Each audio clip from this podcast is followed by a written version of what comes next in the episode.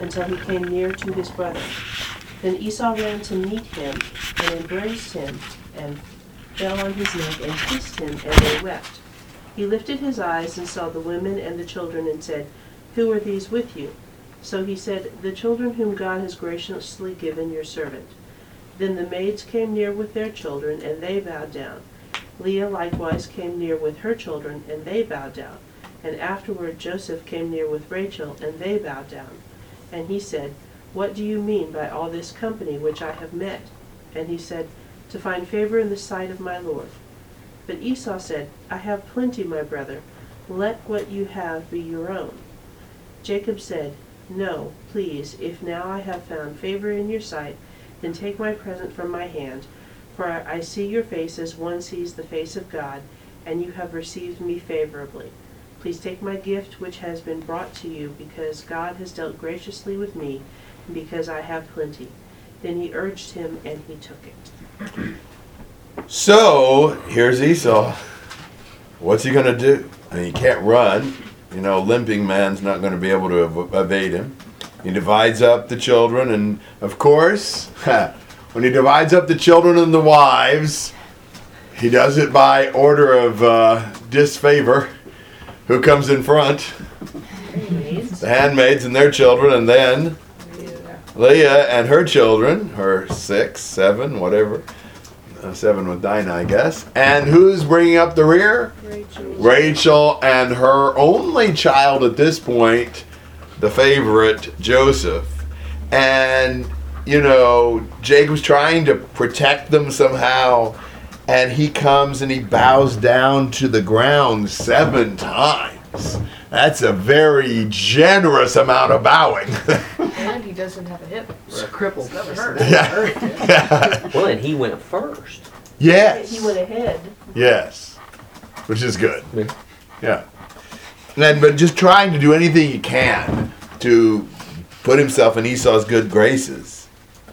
And Esau runs to meet him. You know, you wonder if his heart was up at his, uh, you know, throat or something right about then. But what happens?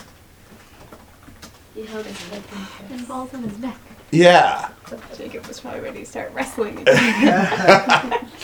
Kisses him, weeps. I mean, this is an impressive list of welcoming activities. You know, kind of reminds me of prodigal son. The prodigal son's father. That's exactly what it reminds me of. You know, running and hugging and kissing and all that.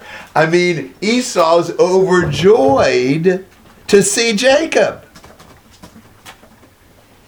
All those gifts and all that planning and all that worry was rendered totally unnecessary.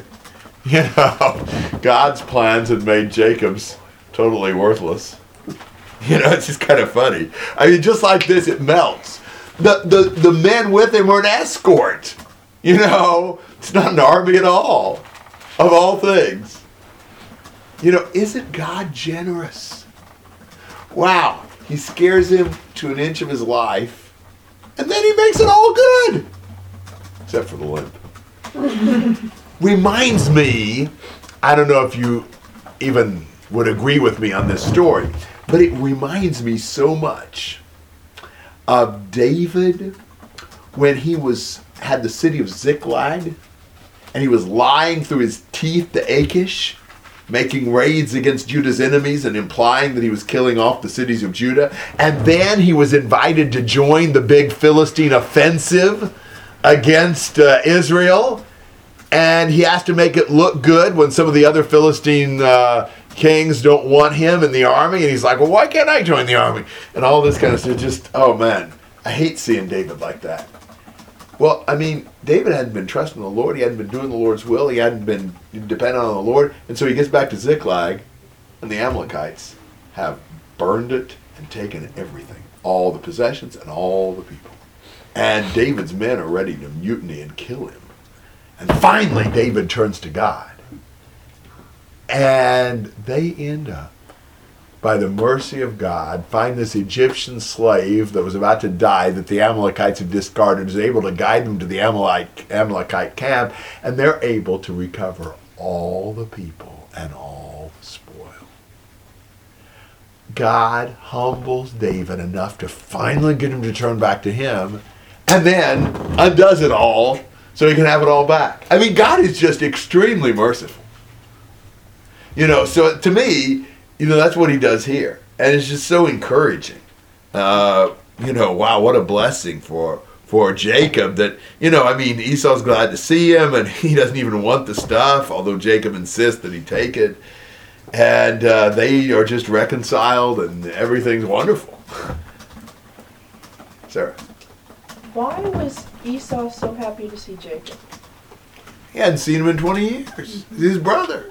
Uh, there are brothers and there are brothers. I mean, it. I mean, it almost seems like Esau has had his own change of heart. He would almost have. He didn't hold the grudge the whole time. Yes. What do you see in Esau? For good and for bad. He's, he's changed. Yes. But I think one of the prime characteristics of Esau, he is kind of a short-term thinker. You know, I see mm. Esau as the guy who flame up with anger, and then it'll be gone. You know, he'll flame up with hunger, and then the birthright will be gone, you know. You know, whatever. I just see him that way. Like, he's not the kind of guy to hold a grudge, you know, in this situation. You know, you understand why he was so angry. But twenty years have gone by. Ah, he's overjoyed to see Jacob. Maybe, maybe we need to be more like that in that sense. I mean, it's just disturbing sometimes how people can hold things. I mean, wow, I've just been working on a church situation, not where I go. And, man, you know, thankfully, some people have repented. That's been really helpful. But it's like, it's amazing for how long a time, how many things are in the back of our mind that fuel resentment and bitterness and things like that. Wow, there's times we just need to let a bunch of stuff go. You know, it's like the, uh, you know, husband said, you know, when he, he and his wife have a, have a disagreement, she becomes historical. I said, don't you mean hysterical? He said, no, I mean historical. She brings up all the things of the past history, you know. And uh, Esau wasn't like that. I mean, to his credit, Esau, it's gone. He's just glad to see Jacob.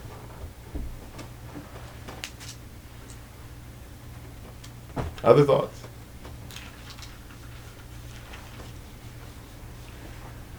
So man's plans, in this case, turned out to be unnecessary and sort of pathetic. You know, always better to turn to the Lord and cling to Him. It just works out so much better. Uh, but this this is the reconciliation of Jacob and Esau and the ending of that crisis. And we'll see next week kind of what they do from here and some more stuff in, in Jacob's family. Um, And so we'll stop here for tonight. Uh, again, I should be here next week without any problem. And then two weeks from today, I fly out. So I will be here next week. And then after that, it'll be way out up in May, like the second Thursday of May or something like that. So May the, probably May the twelfth. Sister's birthday. Really? Yeah. So you'll remember. So everybody remember, on Mariah's birthday is when we'll come back. But thanks for your comments. Thank you for a really good discussion. Really fun.